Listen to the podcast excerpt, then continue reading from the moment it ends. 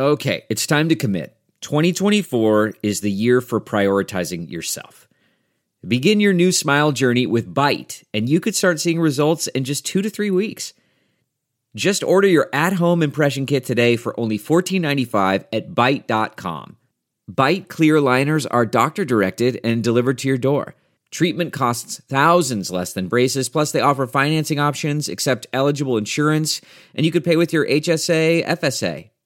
Get 80% off your impression kit when you use code WONDERY at Byte.com. That's B-Y-T-E dot com. Start your confidence journey today with Byte. Delve into the shadows of the mind with Sleeping Dogs, a gripping murder mystery starring Academy Award winner Russell Crowe. Now available on digital. Crowe portrays an ex homicide detective unraveling a brutal murder he can't recall. Uncovering secrets from his past, he learns a chilling truth. It's best to let sleeping dogs lie. Visit sleepingdogsmovie.com slash Wondery to watch Sleeping Dogs, now on digital. That's sleepingdogsmovie.com slash Wondery.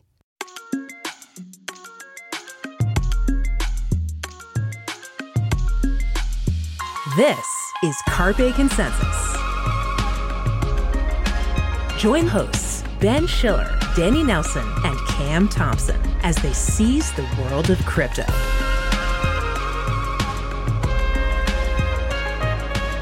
Hello and welcome to Carpe Consensus. This is a podcast from the Coindesk Podcast Network, and my name is Ben Schiller, and I am joined today by two eminent co-hosts. One is Danny Nelson. Hi, Danny Nelson. Hello. And we're joined also by Cam Thompson. She's a Web3 reporter here at Coindesk. Hi, Cam. Hey, how's it going? It's going well. I'm full of beans today, so I'm excited for the show. And uh, Danny, why don't you explain to our dear listeners what the show is about? Well, first off, Ben, I have to say, I just finished eating my garbanzo beans. Did you know that when you said we're full of beans? I did not, but that's an interesting uh, cosmic uh, connection there. You know what? The, the telepathy here is amazing.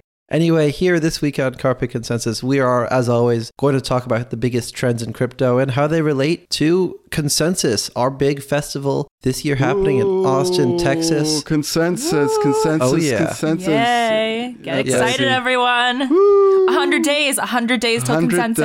days. A hundred days. The consensus is opinion is that consensus is the place to be.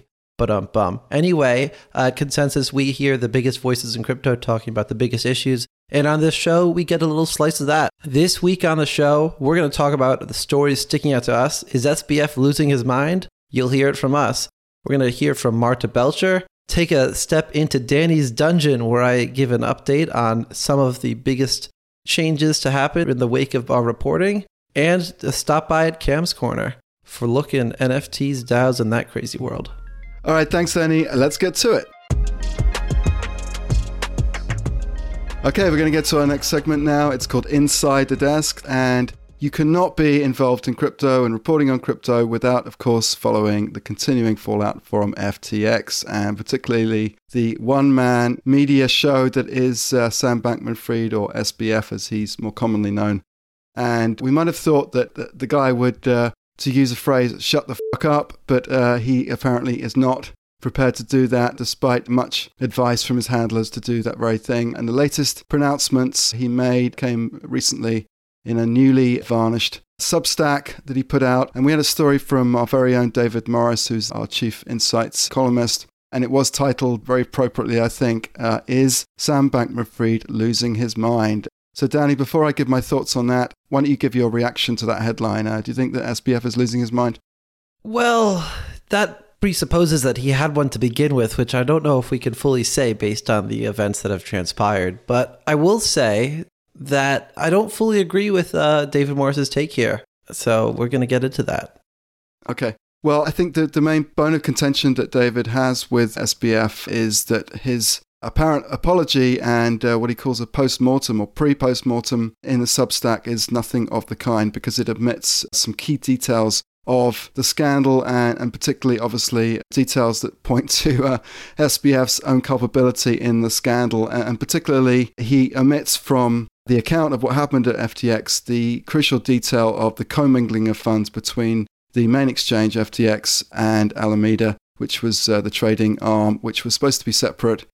Well, you know, in his piece, Dave Morris calls out Bill Ackman for continually defending Sam. And I will say that on that front, uh, my mind's actually come around a bit. Bill Ackman is a noted defender of SBF.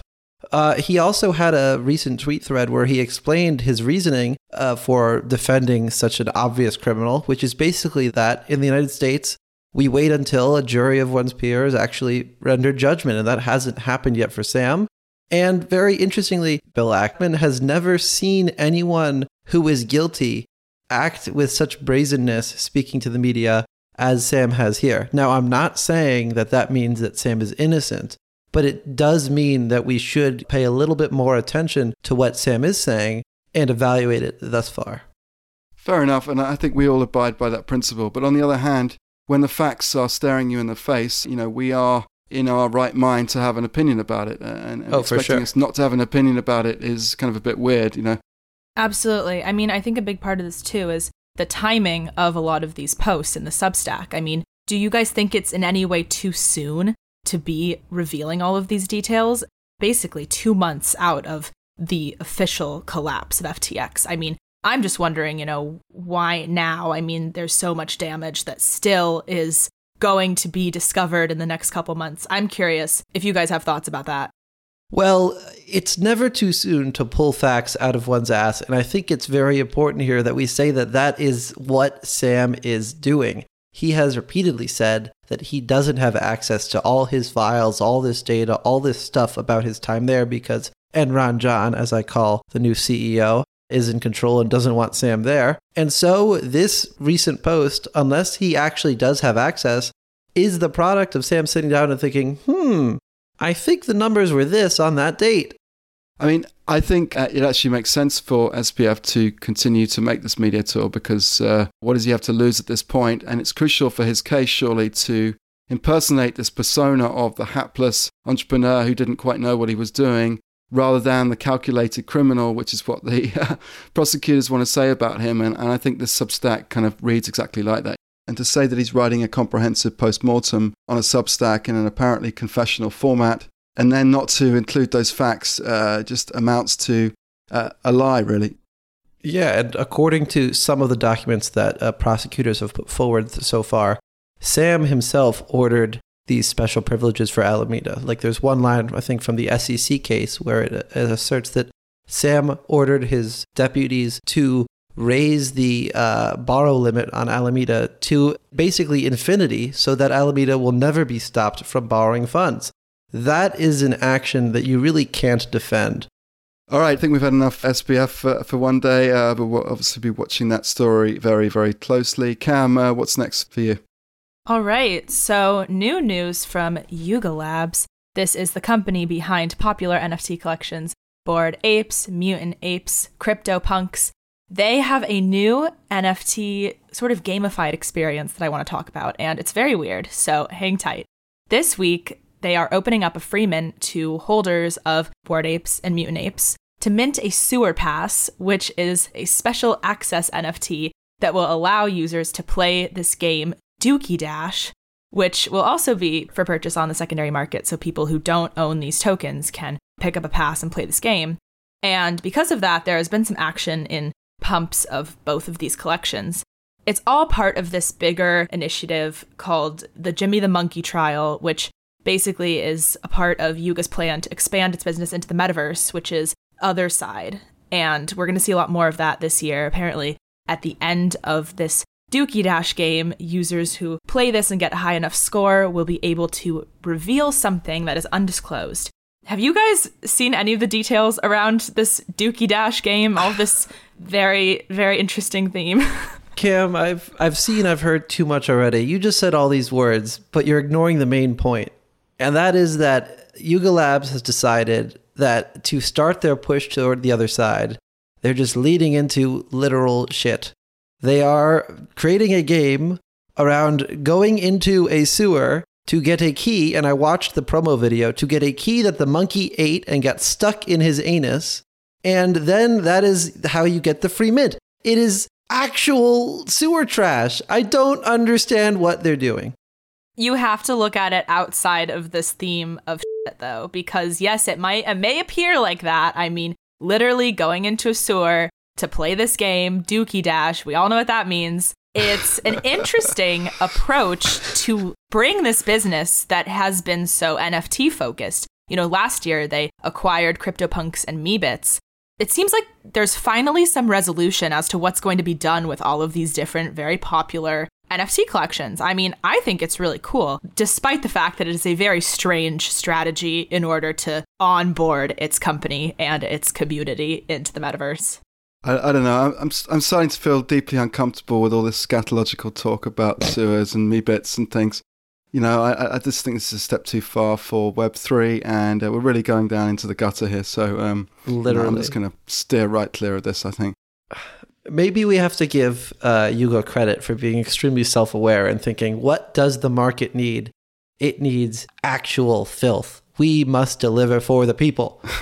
I mean, it's just a perfect example of the avenues that degen culture is willing to take in accepting and embracing these different Web3 strategies. I mean, is part of a larger storyline, part of a narrative, and crypto Twitter is going crazy for it you know, people are really excited. People are engaged. People are really, like, really deep, really deep into this degen element of the space. Guys, the key is literally stuck in the monkey's anus. I'm not making I this know. up. It's it's like, are you kidding me? That's, that's a great quote there. You could use that Yeah. as a soundbite. I, I don't know what else. It's literally stuck in the anus. It's stuck in the monkey's anus. Guys, this is in the promotional video. Yeah.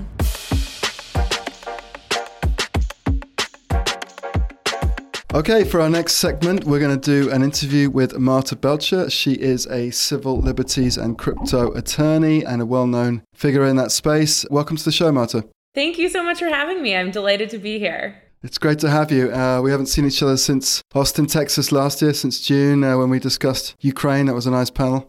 That was fantastic, and I'm really looking forward to this year's consensus as well. It's going to be great. It's going to be in uh, April in Austin. Great. So, we're going to talk about the kind of year ahead in regulation and look at the kind of impacts for users and particularly for what you're particularly concerned about, which is privacy and civil liberties. Just the first question. So, just talk about uh, SBF and FTX. We can't avoid that topic. Uh, I mean, how has that whole fiasco changed the regulatory conversation in DC, would you say? So, fundamentally, with FTX, I actually think that it's important to recognize that what happened with FTX has absolutely nothing to do with crypto. What happened with FTX was actually run of the mill fraud.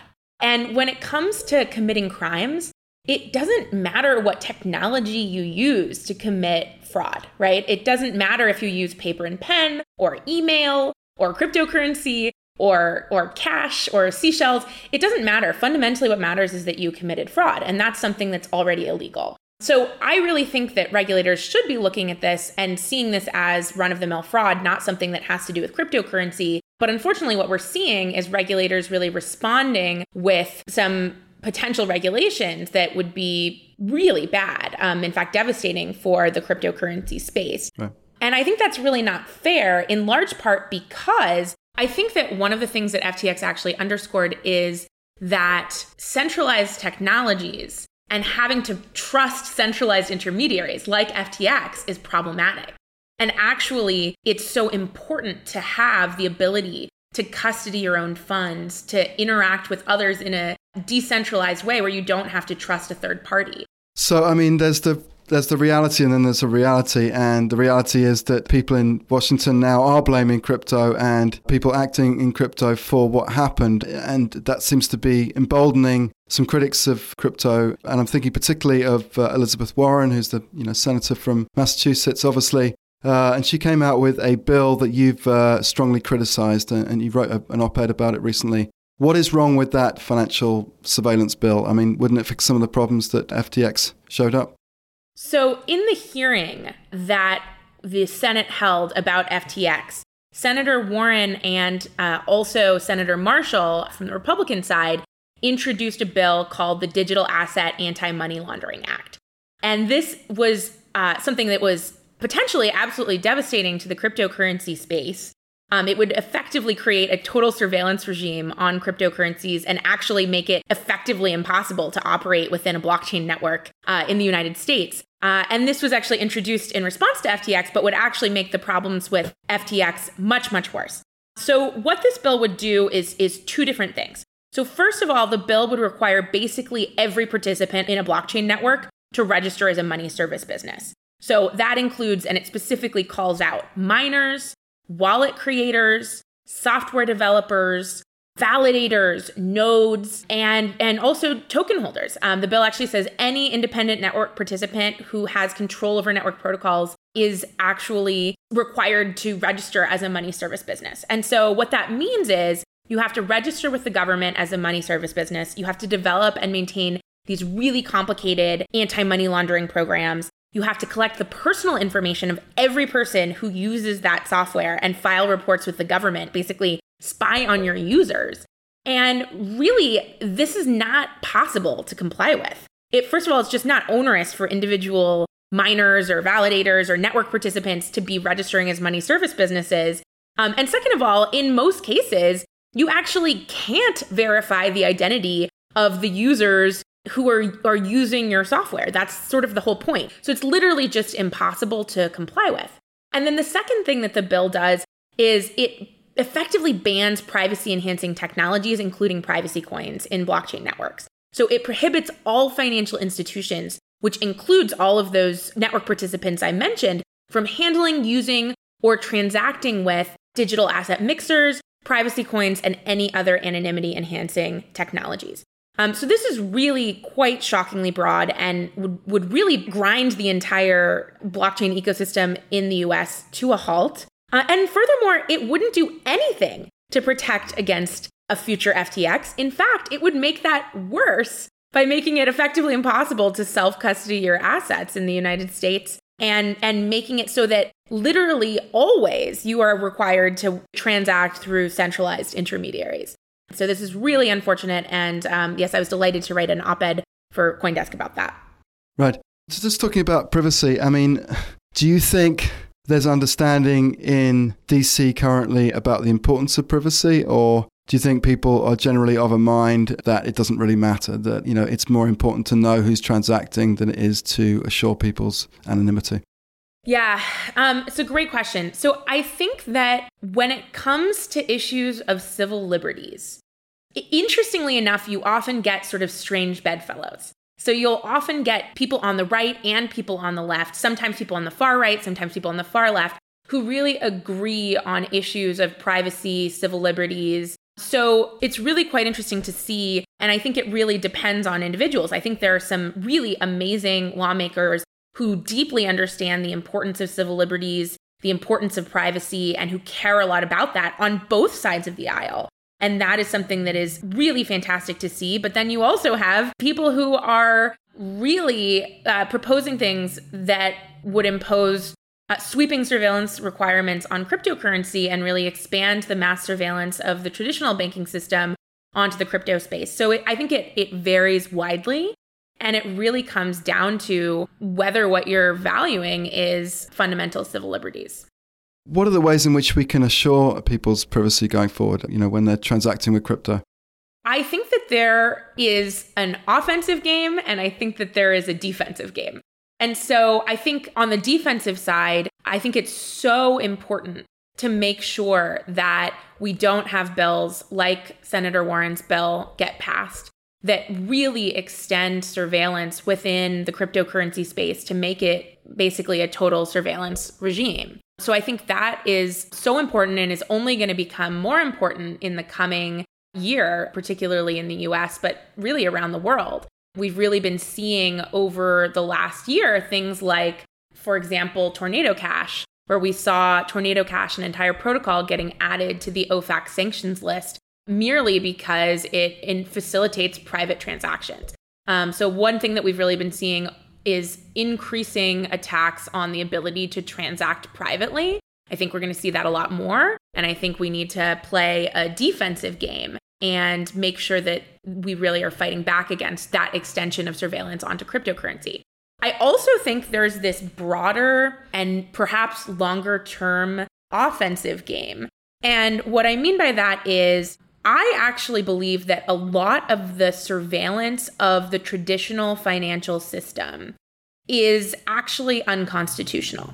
And so, right now, if you are making transactions using banks or, or, other financial institutions, a lot of that information gets turned over to the government by default without a warrant.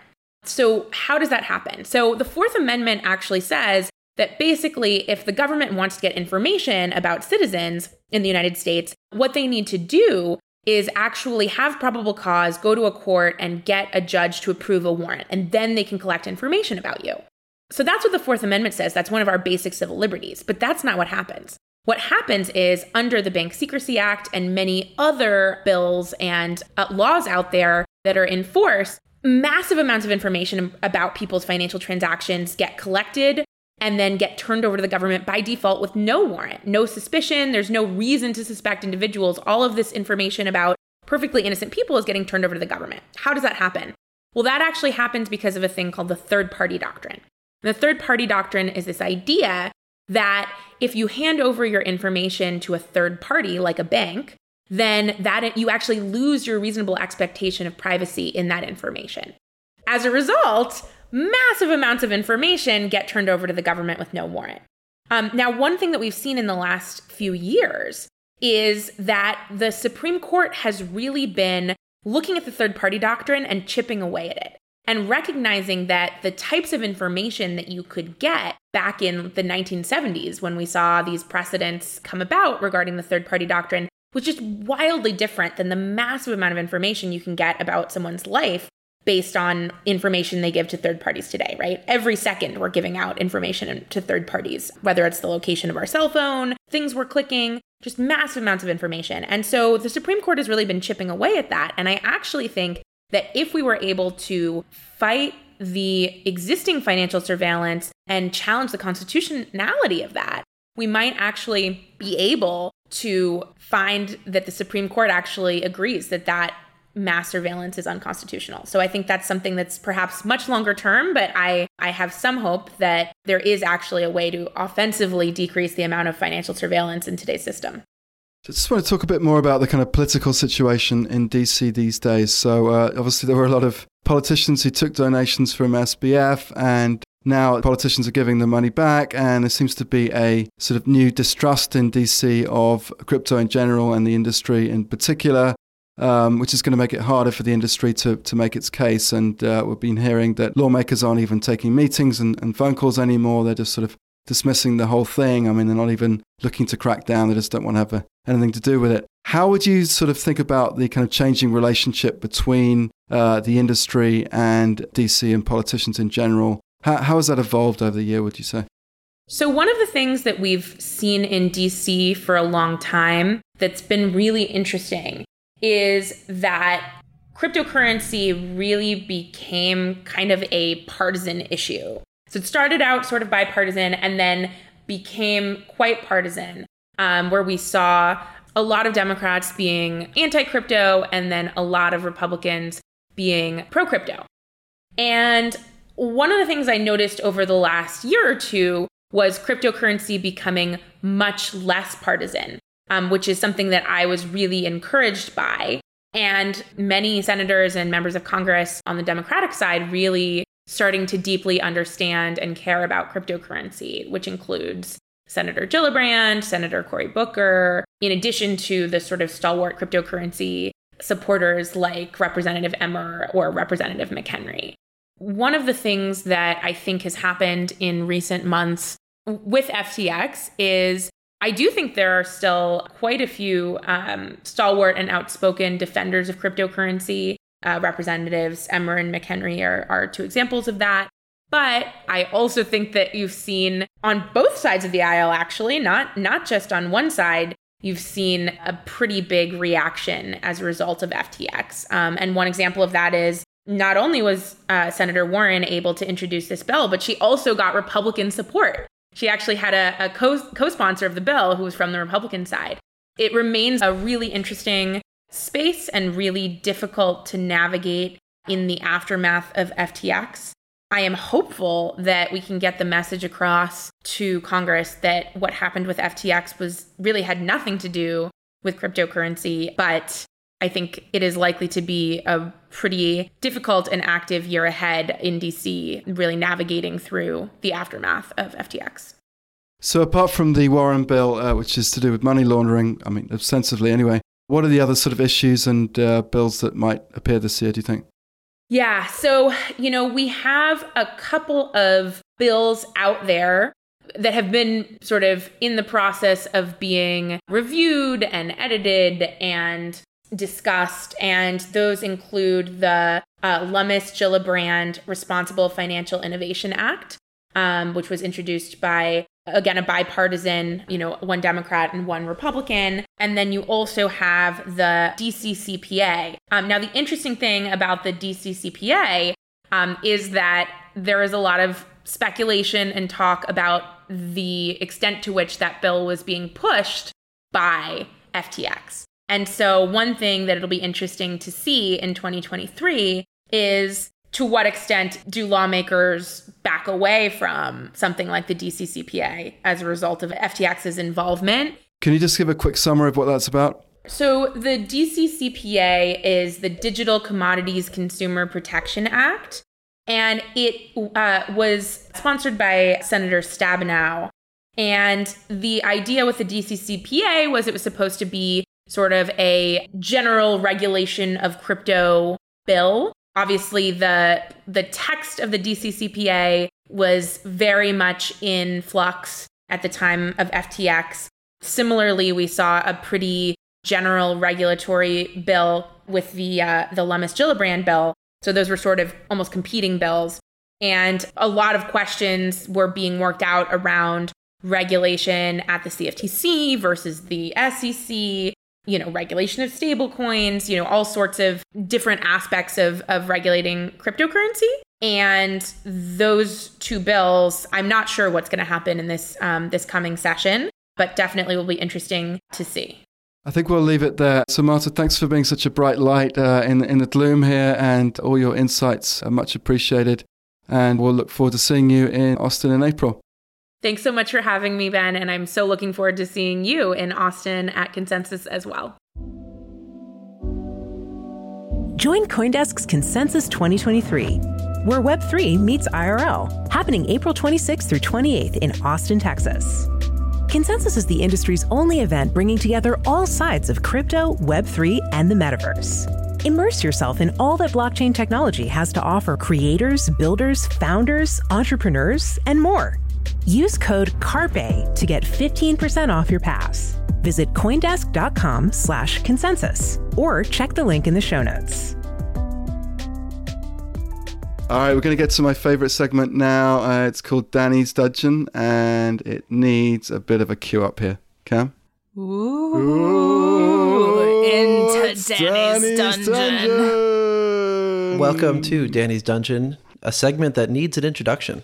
I am Danny. Um, and okay, wait. oh God, you are Danny. I am Danny. Continue to be Danny. Well, we are all on laughing gas today. Oh my God. This week on the dungeon, we're gonna talk recaps. One recap of a story I had last August about Saber.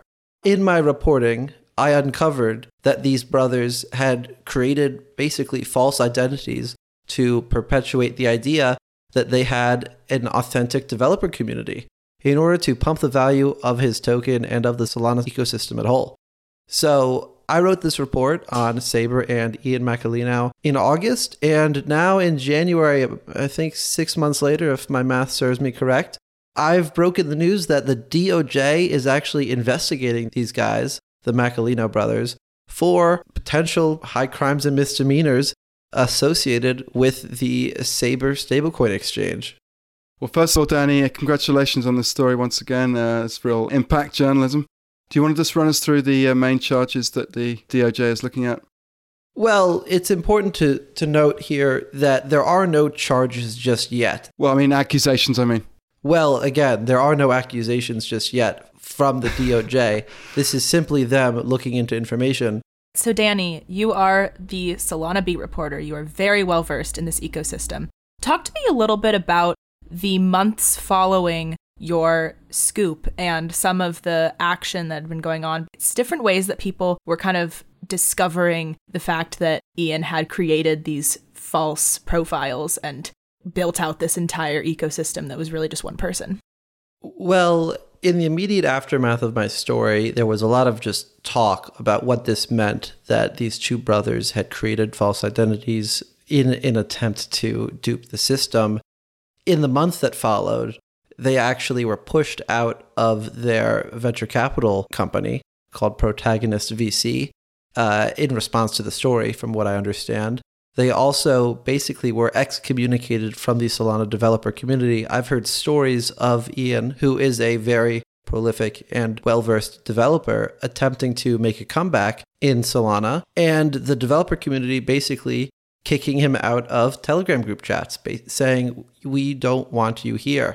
So there's been a huge repercussion for these brothers for duping the ecosystem. Um, another question I have is this whole concept of double counting. This was something that a lot of, you know, from what I'm aware, DeFi Llama changed their metrics immediately after you published the story. How have conversations around this concept of TVL, total value locked, and double counting these metrics, you know, been circulating in the months following? Well, like me, when I forget to take my meds, it's completely lost. Everyone's completely moved on. No one's talking about it. Let Sorry, what? What does that have to do it. with your like, meds? Yeah. My, all right, let me rephrase that section. Like me, when I forget to take my ADD meds, everyone has moved on. No one's talking at all about TVL. This is basically just yesterday's news. There was that immediate change in how it was counted, or rather, how DeFi Llama displayed TVL, but no one's really thinking about how to improve on the metric. So, what are the next steps in this story, Danny? Are you going to be uh, reporting other stuff? Uh, what's the next kind of move in the case? Well, I really don't know. I mean, the way that investigations work is we're not really quite sure what will happen until DOJ brings charges, and there's no guarantee that they will in this case, or there's no guarantee, rather, that the U.S. Attorney's Office will. So it's a wait and see game just to find out what's happened to one of my favorite stories of 2022. Hey guys, it's Cam's Corner. Welcome back. You know, we got pretty weird earlier, but uh, we're going to keep that thread flowing. We're just going to make it weirder over here. We're going to talk about weird DAOs and DAOs in weird. general. Okay, okay. I guess we get the we get the intro. Danny, do you want to chime in? Intro this, hype it up. Weird DAOs time. Ooh, it's the dungeon, but now it's Cam's Corner. I don't know. Is that what you want? Perfect. That's perfect. Spot on. That was great. Okay, let's get into it. So, I was at CES a couple weeks ago and was talking to a friend of mine who works at Chainlink, and she was telling me about this Ink DAO, which is basically a DAO where, in order to be a member of it, you have to get tattooed on you anywhere the letters ERC 721, which is essentially the smart contract standard for an NFT. And once you have this tattoo, once you have your proof of ink and you show it off to this group, then they hold meetups and there's a community centered around people who have this tattoo and all share this, you know, Web3 fascination. So, anyways, got me thinking. It's pretty weird, interesting, kind of cool. Might be something I would do. But, anyways, what do you guys think? I mean, I think this is great. Uh, I'm not personally into tattoos, but I admire people who get them. And why not, you know, tokenize tattoos just like we tokenize everything? And God bless them. Cam, if I if I get this tattoo and I join the club, what does it do for me? Like, am, do I just get to be in a Discord and talk to other people with the tattoo? Like, what's the point? The point is, well, it's very interesting because from what I understand, you know, it's not a super like crypto heavy DAO where you know you might be actually voting on different proposals. You know i could be wrong. Maybe that they're working on that in the background that i'm not aware of. But there is this community element which a lot of people join daos for. I mean danny you're a part of links dao. Talk about that a little bit. I am a part of Links DAO, or as it now calls itself, simply Links, because it's moving heavily away from just the crypto element LinksDAO is a golf NFT club whereby my ownership of this NFT gives me access to a club and also membership rights at a golf course that the organization plans to buy. What it doesn't do is give me any actual control or authority over what happens at all, which is a pretty essential part of the crypto idea of a DAO that is democratizing and distributing the controls over an organization. So that's the big shift we see in DAOs, whether or not they actually are decentralized autonomous organizations. And often you see that some of the most popular iterations, the most mainstream ones, aren't actually DAOs. They just use the, the DAO word as the language to collectivize themselves around. Yeah, I mean, I, I think it's an interesting point. I think over time, if DAOs continue to take off, then surely uh, regulators will need to step in and say, you can't use the word DAO unless you're doing X, X, and X, because uh, as you say, Danny, there's a lot of kind of false advertising here, and people shouldn't be able to say they're doing a DAO if they're not doing it. That's my uh, take on it. But just uh, on Links DAO, I mean, ha- have they made any actual progress in buying a golf course? Uh, are you going to be playing St Andrews anytime soon, Danny? Certainly not. They're certainly not going to buy St Andrews, but from my understanding, there's progression toward buying a golf course. I'm reasonably certain that it's going to happen in the coming months. Again, though, one thing that this won't give me is any actual ownership over the golf course. I'll just have basically the rights to buy a membership there, which I'm still excited about, but I'm not going to own a golf course, which, when LinksDAO launched, was the selling point. Yeah, Cam, I just want to ask you about the Ink DAO one. I mean, is there any kind of nod here to the infamous Mike Novogratz Terra Luna tattoo did he so brazenly put on his arm only for that stablecoin ecosystem to collapse spectacularly? I mean, I think that among a lot of people who get tattoos about things that they're super passionate about or super into, you know, there's the sense of community around it. I'm just speaking from experience. I have a lot of tattoos, so I'm super into this this whole idea and I think for, you know, this Ink DAO, it's the same thing. There's a lot of people who are super excited about NFTs or involved in Web3, whether they're building, whether they're a collector, whether they are super involved in crypto Twitter. I mean, there's this element of excitement about shared passion for something that's pretty new and exciting. So, Cam, you've got all these tattoos. Are you going to join DAO? You know, I'm thinking about it. High key high key. I mean, I cover NFTs. I'm super involved in learning about the space and meeting people who are collectors, builders, releasing collections, artists, whatnot. I mean, also, I just I think it's a fun idea. I mean, I don't know if I would. Is there a font that you're supposed to follow or some standard? There's a standard. There is a font you're supposed to follow that spells it out so that everyone has the same exact so yeah, I don't know. I mean, I, I we'll, we'll see what happens in the next next few weeks. Maybe come back a few episodes later, and I will I will officially be a member of this DAO by proof of ink. You know, it, it is a tattoo. We have to remember that. that. That's true, and there's a lot of people who might get this, and I wonder, are they really gonna want this going forward? Like, let's say you did get it a couple weeks ago because you really were a big fan of Yuga Labs, and all of a sudden they come out with their next NFT collection, and the anchor of this collection is a key that's sticking out of a monkey's anus. Are you really at that point still feeling as bullish on NFTs as you used to? Like I said, a lot of people who are super excited about this are very in that degen culture, and I think a lot of people who are degens would be pretty enthusiastic about it and wouldn't really be bothered by the fact that there might be a key inside a monkey's anus. Danny, you're obsessed with this anus and this key. You're, and this it's ridiculous. I, I, Can we drop I, it? I I am obsessed with it. Danny, can Maybe you I please join the mint? I think you should play Dookey Dash and then I don't have and then ape. come back to this conversation later. Yeah, you don't If need you a board give- ape. You just have to Oh, buy I the don't? sewer pass. You can buy the sewer pass on the secondary market. Yeah, Danny, it's it's time you put your anus where your mouth is. Come on. what? That's a lot worse. That's a lot worse. You know what? Let me look it up. Let me look bad. it up. Going to OpenSea, guys. I'm going to OpenSea right now. OpenSea. It's not available yet. It's not available. oh, it's not yet. available yet. Okay. No. By the time this episode comes out, it will. When it does drop, I will see if there's a Dookie in me, and maybe I will buy it. Maybe I will. The problem for me is I'm really bad at like internet games. I have very slow reflexes, And so there's a 0% chance that I, I'd actually win this thing. Who knows? I mean, I am worse at League of Legends than Sam Bankman Fried, if that's even possible to be. So, well, you don't play League of Legends during like during this recording.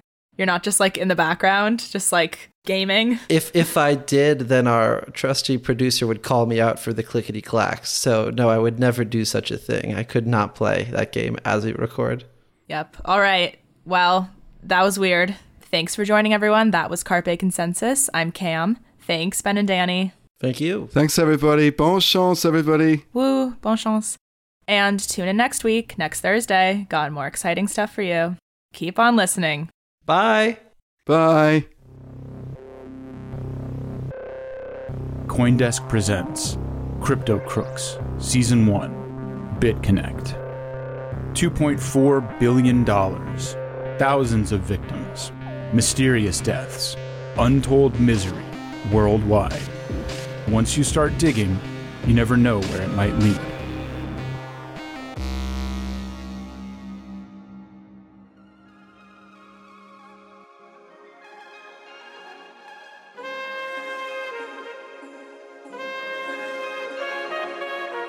Carpe Consensus is a Coindesk production.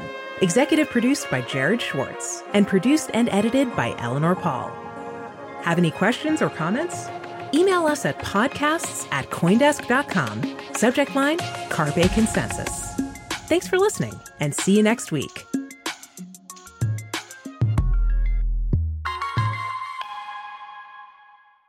Look around. You can find cars like these on AutoTrader, like that car riding your tail. Or if you're tailgating right now, all those cars doubling as kitchens and living rooms are on AutoTrader too. Are you working out and listening to this ad at the same time? Well, multitasking pro, cars like the ones in the gym parking lot are for sale on AutoTrader. New cars, used cars, electric cars, maybe even flying cars. Okay, no flying cars, but as soon as they get invented, they'll be on AutoTrader. Just you wait. AutoTrader.